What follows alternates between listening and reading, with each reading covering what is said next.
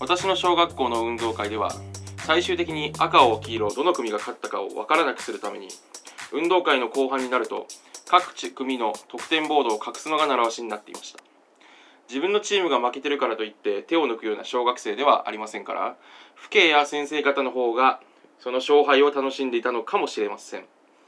そんな小学校時代の運動会の思い出について今回は話したいと思います「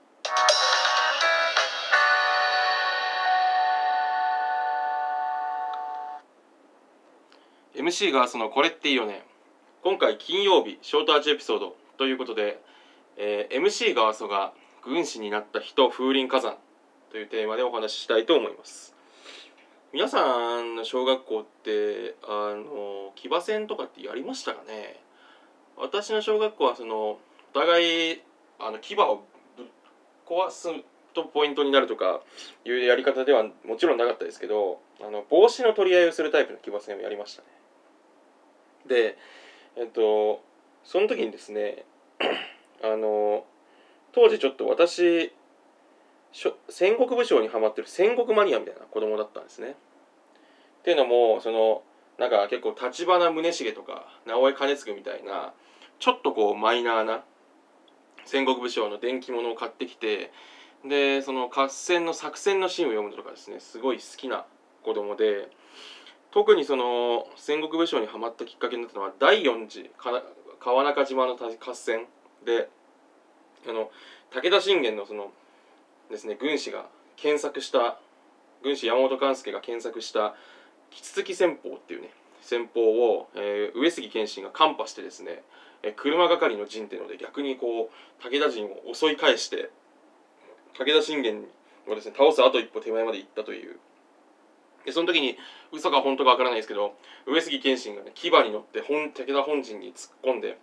こう刀を振りかざしてあの武田信玄がね自分のこうなんていうんですか采配を振るための扇みたいのでカーンって防ぐっていう伝説のシーンがあったとかなかったとか。ちょっとわかんないですけど。っていうのがですね私すごい憧れでその上杉謙信がですね杵築戦法なんか敵のそのなんでしょう炊事場から上がる煙の量がおかしいとか言っていうので見抜いたとかそういう話かっこいいなと思ってですね、えー騎馬戦があるってことで作戦をですねあの考えるのを手ぐすね引いて待ってたわけですよ。で結構今思うと粋だなと思うんですけど私の小学校ですねその運動会の直前ぐらいのホームルームに、えー作戦会議の時間を作ってくれたんですよ。誰と誰が牙組んで出るかとかどういう作戦でいくかみたいな。で私ですねやったと思ってこれだと思ってですね、えー、ケンケンガクガクしてるこうなんていうんですかねその合評会みたいな。もう私の目からするとこうね自分がこう山本勘介だったり直江兼続だったりして他のそのなんですか本庄重長とかあの高坂正信とかね、まあ、その武田上杉の武将今入り混じって喋ってますけどみたいな風な人たちが喋ってるように見えるわけですよ。でその時に、えっと、パッと私手を挙げてですね、えー我々はあの男女別々の牙を組んでその結束力を利用しつつ対象牙にあの戦力を集中して自分自分たちの対象牙の対象棒を取られないようにするべきであるっていうこうですね熱い検索をしたんですね。でその作戦なんでそういうふうな作戦を私主張したかっていうとその私の小学校の騎馬戦って対象騎馬だけなぜか5点とかだったんですね。その帽子を取ると。で他の騎馬は1点みたいな騎馬戦だったんですよ。なんで私の考えとしては対象騎馬の背さえめちゃくちゃ高ければ帽子取られないじゃないですか。取られなかったらそのなんていうんですかねあの5点的にみすみす渡せないで済むから有利やろっていう作戦だったんですよ。であと加えてですねあのなんか先生側から論点として挙げられてたのが男女混合で牙を組むっていう論点を挙げられてたんですよね。それはその今になって振り返ってみるとこれわかんないですよ。わかんないですけど私がその推察するとですねその他のクラスの牙も実際そうだったんでそういうことなんじゃないかなと思ってるんですけどこうですね男女混合で牙を組んで男女の垣根を越えて協力しようし合おうみたいな。あとそれぞれの個性を生かして牙を組んでこうなんていうんですかねそのある種ちょっとこう平等に同じぐらいの戦力の牙をで揃ってお互いのことを認め合おうみたいなですね。そういう平等とか認め合うとか垣根なくとかも教育な感じしますよね。だからそういうのがやりたくてこうですね先生方としては、えー、背の高い子は男も女も関係なく前牙をやってとか上牙は、えっと、ちょっとこうなんですかねスポーツが得意な子も男女関係なくまた乗せてでなんですかね、えー、結束を高めようとかお互いの個性を認め合おうみたいなことがしたかったじゃないかなと思うんですよ。他のクラクラスの牙は全部そうだったんで。なんですけどそこですね私は全然あのある種真逆の男女別で。しかも、えー、牙もですね対象牙に背の高いやつを固めようっていう全然違う戦術を検索したわけですね。でもちろん先生から若干ですね抵抗があったんですが確かに再度男女別々のことによる結束力を生かすべきであるみたいな。あとはその何ていうんですかね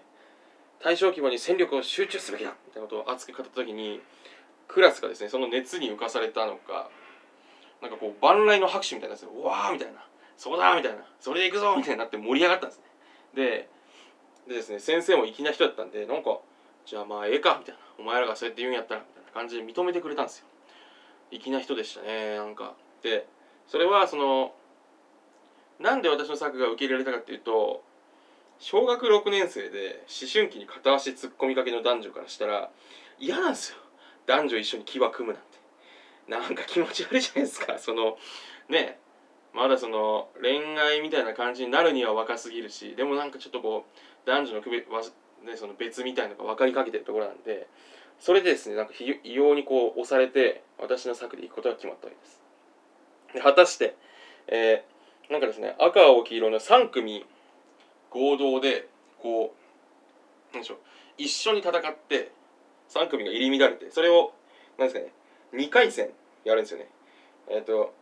3組合同で入り乱れて戦って取った帽子の数が得点になるっていうのをハーフタイムみたいなの挟んででそのハーフタイムに牙全部復活するっていうルールでこう2回戦やるっていうルールだったんですよ。その私の学校の騎馬戦は。でですね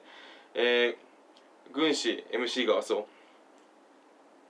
当時ですねあの背も高い子だったんで大正騎馬の前騎馬をねさせていただきましてあと私はラグビーその頃やってたんでそういうのを言ってですね大正騎馬の、えー、前騎馬やらせてもらいまして息をやると出ていくわけです。であのちゃんとですねホラ貝とかも孵化してくれてパオーみたいな。でみんな走ってこう牙を組みに行くわけですね。その時のねやっぱその勇ましい気持ち、えーまあ、こういうのがその何ていうんですかねある種の軍国主義みたいなのにこう洞窟になってるとしたら私それは拒否したいとは思うんですけどただまああのじゅなんですかね高揚するものがあってねスポーツ的な意味で高揚するものがありましてえー、なんていうんですかね。結構今からやったるぞと思ってたわけです。ただ一つ気づくわけですね。あのわ1クラスで一番背の高い人を対象牙の上牙にしてたんであの持ち上げてみて分かったんですけど重いんですよ。ね。全然あれ？と思ってあのまともに牙も組めないみたいで女子側の牙見てもあんまりしっかりしてないんですよ。っていうのもその小学生って筋力ないんでこれから筋力つくんであの背の高いやつなんか乗っけたらバランスが悪いんですよね。で合戦始まったらですね、えー、思うように我々の牙動けず逆にですねあの的になって他のクラスのやつがバーって襲ってくるわけですよ。で私夢中でですねクソーとか言いながら もまあそのまさか体当たりするわけにもいかないんで、えー、うろ右往左往してましてですね。で本当にその帽子取られかけてでその時にとっさの起点で Y 君がですねあの帽子を地面にパンって叩きつけたんですよ。でこれがあの天才的な策であの実はですねなんか地面に落ちた帽子は脳幹っていうルールだったんですよ。なんでその我々はですねその Y 君上に乗ってた Y 君の起点であの5点を失うことを敵チームに与えることをですね直前で回避したんですね。で早々に私脱落してしまって見てたんですが「パオー」っつってあのなんですかねホラ貝が鳴って終わってみたらなんとですねあのこれは怪我の巧妙というか私の作戦が意図したことではないんですが副作用として生まれた結果なんですがクラスであの一番ですねあの背の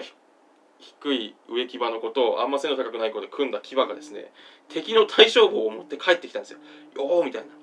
やったぞみたいな感じで。私はあれはたまげましたね。っていうのもさっき話しましたけど小学生って筋力ないんでその軽い子を上に乗っけた方が機動力が圧倒的に高いんですよでどうも聞くとその彼らの牙があのすごい機動力を生かして敵の裏側にくるっと回り込んで取ってきたと。でみたいなことでですねなんと、え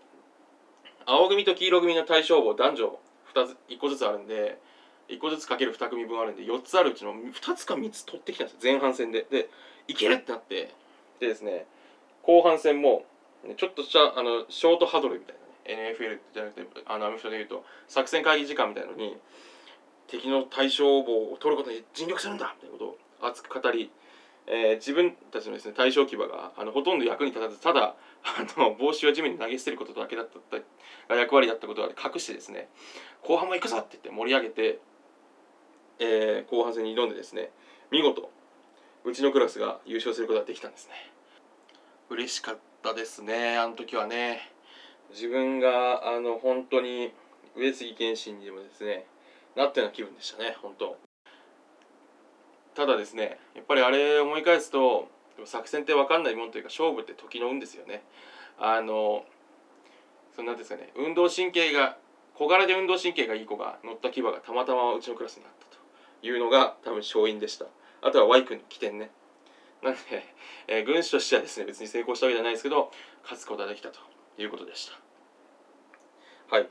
ではですね、えー、ちょうど同時期に行われた山本勘介が主人公の大河ドラマ「風林火山」から風林火山のテーマですどうぞ。